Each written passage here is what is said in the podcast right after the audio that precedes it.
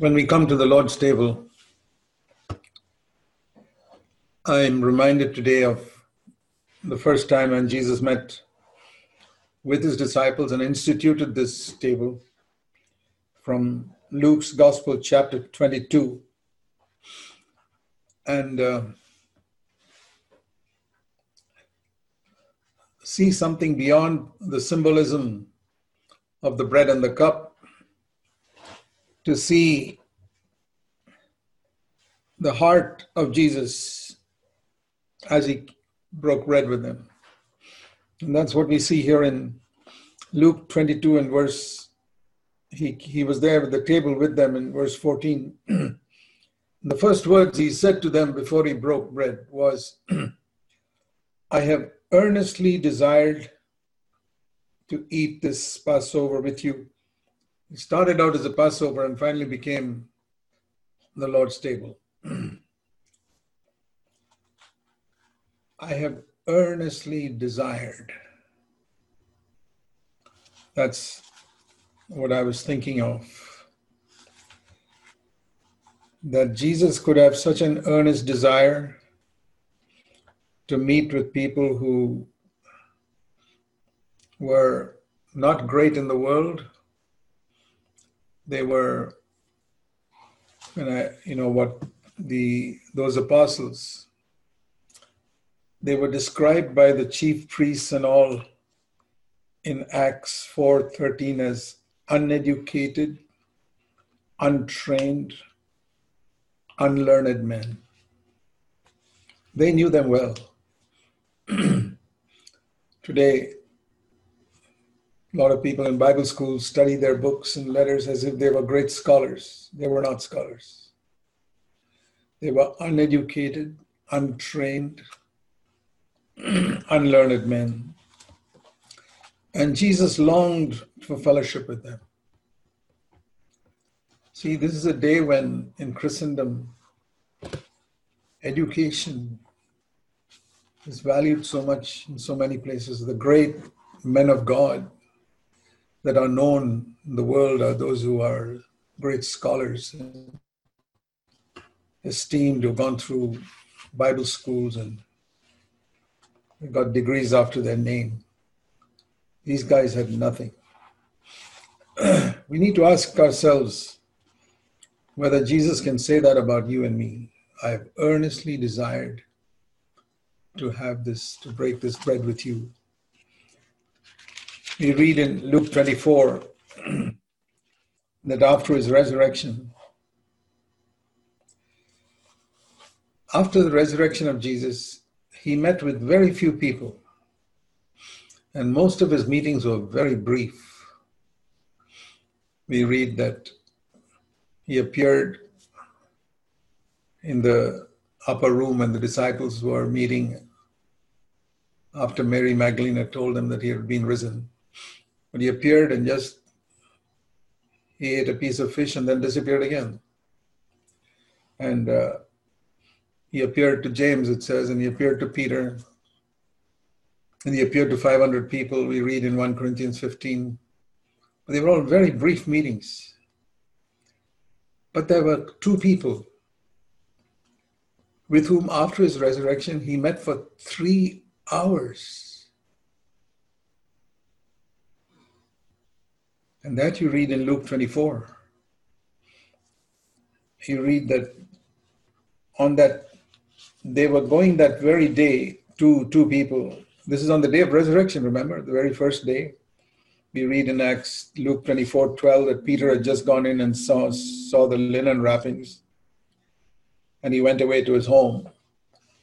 But that very day, it says in verse 13, two people were walking to Emmaus, which is seven miles from Jerusalem. That's why I say when Jesus walked with them, it must have been a leisurely walk for seven miles takes about three hours. They were not running. and Jesus spent three hours with them. As far as I know, that was the longest that he spent with anybody after the resurrection. Why did he select them? You know, all are not the same in closeness to the Lord. He, the Lord loves everybody. But even when Jesus, in his before he went to the cross, there were different circles of people. One was the big circle of the multitudes he spoke to.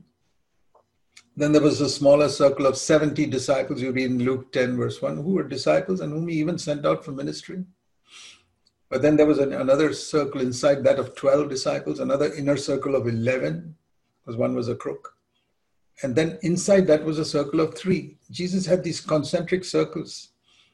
And that innermost circle were people who were very intimate with him. And also in, after the resurrection, he appeared to different people, but he appeared to these two for three hours. And as far as we know, after his resurrection, these are the only people with whom he broke bread. He never had the Lord's table with anybody else, but he had it with these two. There must have been something special about that. There's no partiality with God. And Jesus, on the day of his resurrection, goes to walk with these people. He went among them and initiated a conversation, and didn't, they didn't even know who he was. And he walked with them, and it says here, all that time, you know what he was speaking about? He was speaking about scripture. He started in Genesis and went all the way to Malachi. You read in Luke 24 27 beginning with Moses, that is Genesis, with all the prophets. All the prophets means includes Malachi. So all the 39 books of the Old Testament, he opened up to them. What a fantastic three hour Bible study that must have been. Explained. What did he explain? Not a doctrine. I don't believe the Lord is so keen on teaching us doctrine. So many people who study doctrine are such legalists I'm sick and tired of arguing doctrine with people. He talked about himself. You, he said, Do you see me here? Do you see me in Genesis? The seed of the woman that would crush the serpent. Do you see me there in the serpent lifted up in the wilderness? Do you see me in the smitten rock? It is all about Jesus. God has given us the Bible not to get a doctrine, but to see Jesus. Says in 2 Corinthians 3:18, we behold as in a mirror. The mirror is God's word. The glory of the Lord. Many people, when they read the scriptures, they get clever thoughts, nice doctrines. But there are few who see Jesus. When Jesus walks with us, he will open up any page of the Bible, like he did here, and he'll show you himself. This has been my own longing for many, many years. Lord, it doesn't matter to me if I don't understand all about the tribulation and details about Christ coming and so many, even details about New Testament church, if I'm not 100% clear about it. That's fine. We try our best to follow God's word. But more than anything else, I want to see you in the scriptures. I hope all of you will have that passion when you read the scriptures to see Jesus. Because it's only as we see him that we can be like him. When we see his glory, we can be conformed to that image. And then it says they came near the village and see this. Verse 28, Luke 24 28. He acted as though he would go further is it right to act, to pretend something? Is it right for a Christian to pretend something? To pretend that he wants to do something which he doesn't want to do? Jesus did it after his resurrection. If the intention is good, it's okay. In other words, he wanted to see whether these people were really keen on, they didn't know it was Jesus. He was just another man but a man who seemed to know the scriptures so well. And they got so excited. In fact, they say here that, verse 32, our hearts were burning within us when he spoke to us, explaining the scriptures to us. That is the mark of when Jesus explains the scripture to us, our hearts burn within us. When you read the Bible, and if Jesus is speaking to you through the Bible, your hearts will burn. If your heart doesn't burn and you're just, your mind is instructed with some clever thought, okay, maybe the Lord speaking, I don't know. But when the Lord is speaking, the hearts burn. And it's not only my heart that burns, I've prayed many times, I prayed it for years. I said, Lord, I want to speak like that. When I, I speak from scripture, I want people's hearts to burn. Then I know that you are there, that you're speaking through me. Otherwise, I'm just a college lecturer explaining the Bible. I don't want to be that. Their hearts burned as he explained. They saw Jesus in every page. And they were so excited. They didn't know it was Jesus. They said, Boy, he was so blessed by this. We want to have this man with us. And they, he, he wanted to know whether they really wanted to know, see more of Jesus.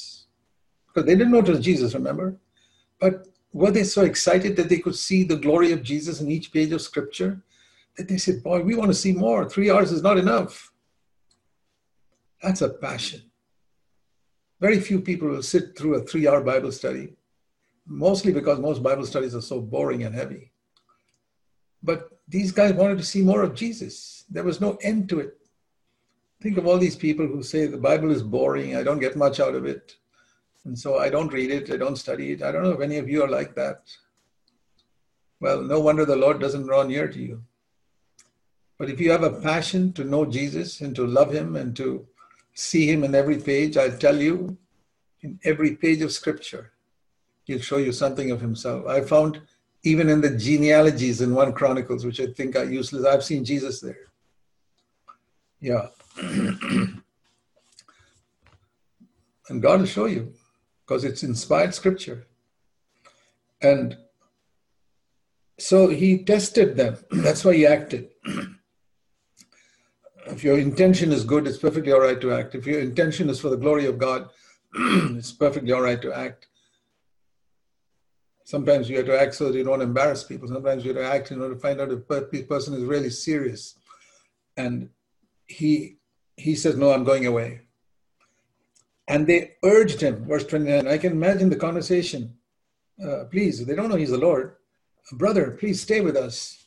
No, no, no, I have to go. No, no, no, we've been so blessed by your explaining Jesus to us. Please stay with us.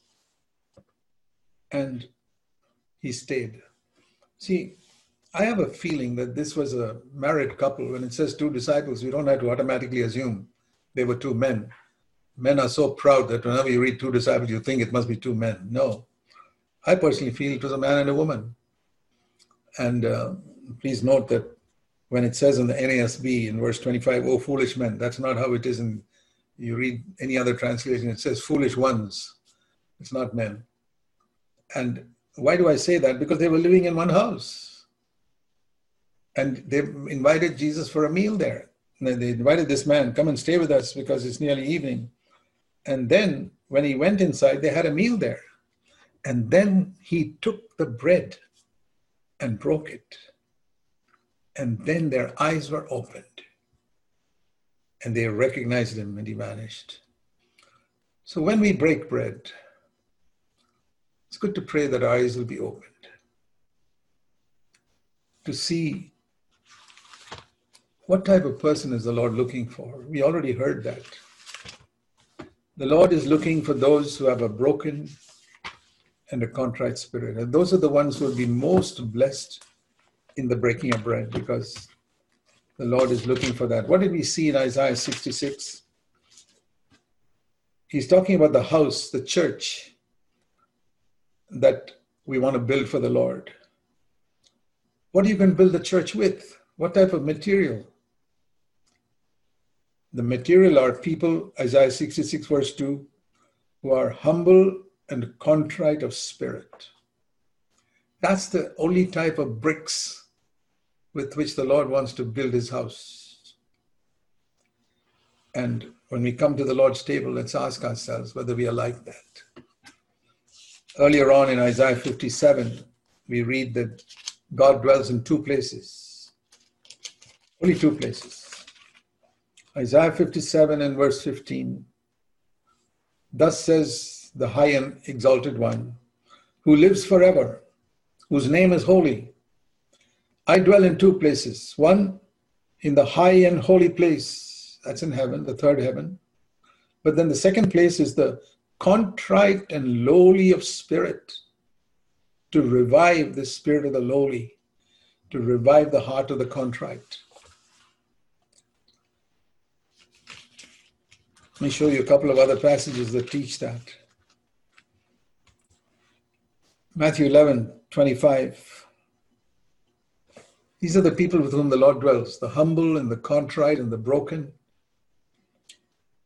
Jesus said, I praise you, Father, Lord of heaven and earth, Matthew 11, 25, that you've hidden these amazing truths from the wise and the intelligent and revealed them to babes. The main thing Jesus said about a baby was humility. Unless you humble yourself like this little child, you cannot enter God's kingdom. So we can say that God's word is revealed to the humble and the contrite, not to the clever and intelligent. That's a mistake that has been made in Christendom. You go to a Bible school and get a PhD and you think you know the scriptures. God doesn't reveal it to the wise and intelligent. I want to say to all of you who are listening to me, the cleverer you are, in the eyes of the world, the less likely you are to get revel- you can get revelation. The more intelligent you are in relation to this world, the less likely you are to get revelation from God. You can get clever thoughts, but to get revelation from God that changes your life and makes you more Christ like, you have to be broken and contrite. You've got to be humble like a little child. And if unfortunately you have the handicap of being intelligent and clever, okay, you can humble yourself too. It's not only, not only foolish people who can humble themselves, clever people can humble themselves too. Paul was one of the cleverest people on earth, I believe. He would have been a first class businessman or a first class computer scientist if he were living today, but he humbled himself so much he became the greatest apostle. So that's not a handicap unless you're proud of it. But if you throw all that human ability and knowledge into the trash can and say, Lord, give me a heart like a little child, the Lord will draw near to you. Like he drew near to those disciples. And you, as you read the scriptures, he'll show you Jesus in every page. And he'll earnestly desire to have fellowship with you. Does the Lord earnestly desire? One of the books in the Old Testament where I see that earnest desire of the Lord is in Song of Solomon. It's one of my favorite books because it speaks of the bride and the bridegroom. It's, I believe it's referring to Christ and this church and believers, Christ and believers. And you see the earnest desire. You've seen many places in Song of Solomon, the bridegroom earnestly desiring to fellowship with the bride. I, that same language in, that we read in the Lord's table in Luke 22. I've earnestly desired to fellowship with you. Please remember that when we come to the Lord's table today. It's not just a ritual, it's not just, oh, we remember he died on the cross. It's the Lord himself who's earnestly desiring. Those are the words he used at the first breaking of bread. And in Song of Solomon, I read, whom does he whom is he drawn to? You know it's not one of those when the world considers some miss universe or something like that. No. Look at this person whom the bride see what the bride says. Song of solomon chapter 1 i am black but in jesus eyes i'm lovely. Praise the lord God does not see as man sees. I praise the Lord for that. Man looks on the outward appearance and sees the color of skin and beauty and all that. God looks at the heart. Is it a broken and a contrite heart? I'm black. Psalm Solomon 1, verse 5. But in Jesus' eyes, I'm lovely. Because she had a broken and a contrite spirit, not just because she's black, no but because she's a broken and a contrite spirit. That's the thing. I'm not saying the Lord deliberately chooses foolish and unlearned people, no, because that would be partial. He cares for the humble and the contrite. And I remember, you know, when I came out to serve the Lord for my job, and I said, Lord, I don't know where you're going to send me. But I see in India that I see the great preachers always go to the big cities where there are learned people, educated people, rich people who can give them a lot of money. But I never hear these big famous preachers going into the poor villages of India to have any crusades or meetings over there. So I said, Lord, please send me to the villages. Well, years before CFC started. And the Lord took me at my word and gave me a wife who had the same desire, who went to work among lepers, poor people. That's one reason I married her. And that's where the Lord sent us. And today, when I look at all the CFC churches in India and the believers in them, more than 70 to 80% of our believers are among the poor, not so educated. I praise God for that. It says in 1 Corinthians in chapter 1 and verse 26, 1 Corinthians 1 26. Consider your calling, brothers. There are not many wise according to the flesh in your church, not many mighty. There are a few, not many noble. But God has chosen the foolish things of the world to shame the wise. God has chosen the weak things of the world to shame the things which are strong. The base things of the world and the despised God has chosen, the things that are nothing in the world's eyes, so that he might bring to nothing the things that are, so that no man can boast before God. There's a hidden inward boasting that rich and clever people have. They don't see it themselves. I can speak to a believer, I mean, because I've been serving the Lord now for more than 50 years. Uh, I can now, I have enough experience now that if I speak to a person for five minutes, I can find out if he's a proud, arrogant believer or a humble, broken person. And I'm almost never mistaken. And I'm sorry to say, there are proud, unbroken people in every CFC church, including NCCF. Every one of them.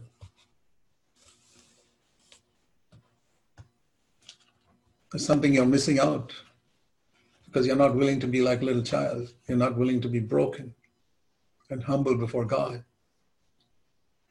God has deliberately chosen to reveal his truths to those who have the spirit of a babe. He dwells in the high and holy place and with the humble, broken, contrite spirit. Because that's the very opposite of what made Lucifer into the devil. Because that is the spirit with which Jesus came. He came as a washer of feet. So that's the spirit with which we must come to the breaking of bread. Lord, I want to see your glory. I want my eyes to be opened to see what this bread being broken means. I want to be broken like this. I want to I want my heart to be like this. It's easily broken, that doesn't think I'm somebody. You know, I told you about it's been a blessing to us to have people like that in our own church who were ordinary people. And I'm glad that my children grew up mingling not just with clever, intelligent people, but with very simple people as well, that they made no difference between one or the other. And I believe that's affected their spirit. My children, that could bless them even till today.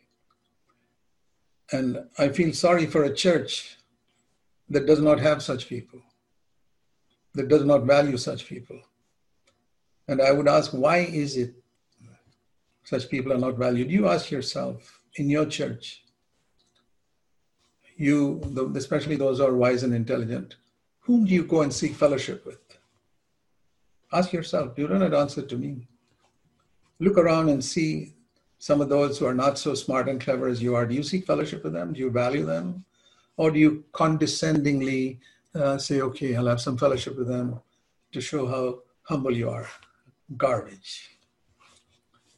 Oh, how much we need the Spirit of Christ to have genuine brokenness, to recognize that in God's eyes I'm a zero.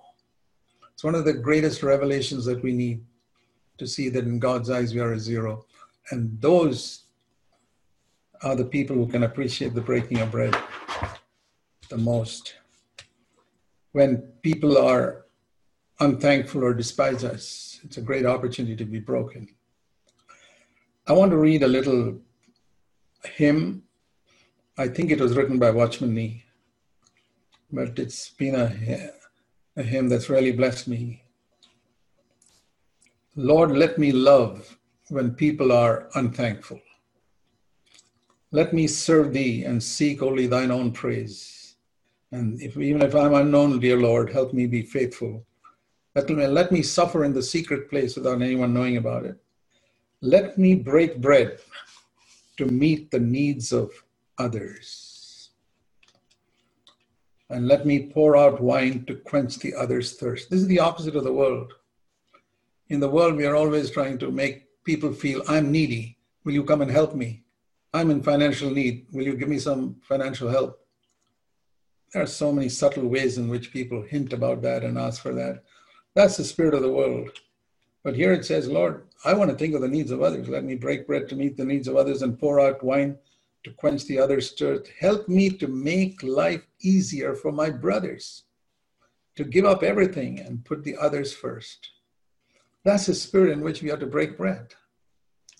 Lord, I don't seek man's sympathy or pity. The honor of this world I do not need. I'll gladly bear my loads myself and share them only with thee. And in every trial I shall never retreat. Because when you were when you walked alone in this dark world, my Lord, it was thus you spent your days without protest patiently bearing suffering and discomfort so that you might bring to the others rest. Lord, I don't know the number of my days here, but this I know, the way I must press on. So help me to be perfect, O my Savior, ever rejoicing even when I'm treated wrong.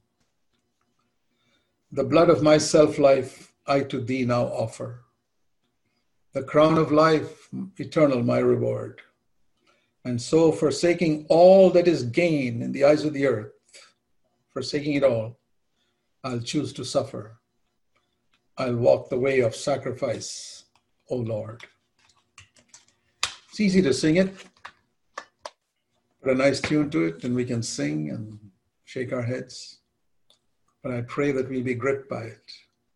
You know, some of these hymns, it's very good sometimes to take them and read them slowly alone and see whether we mean them. Then the next time we sing it, it'll be much more meaningful. So let's come with broken and contrite hearts and say, Lord, I want you to dwell with me. I'm black, but I know I'm precious in your eyes. I know you value me even if earthly people don't. And I always in my life want to be a broken, contrite person before you. And I testify to that today in the breaking of bread. Amen.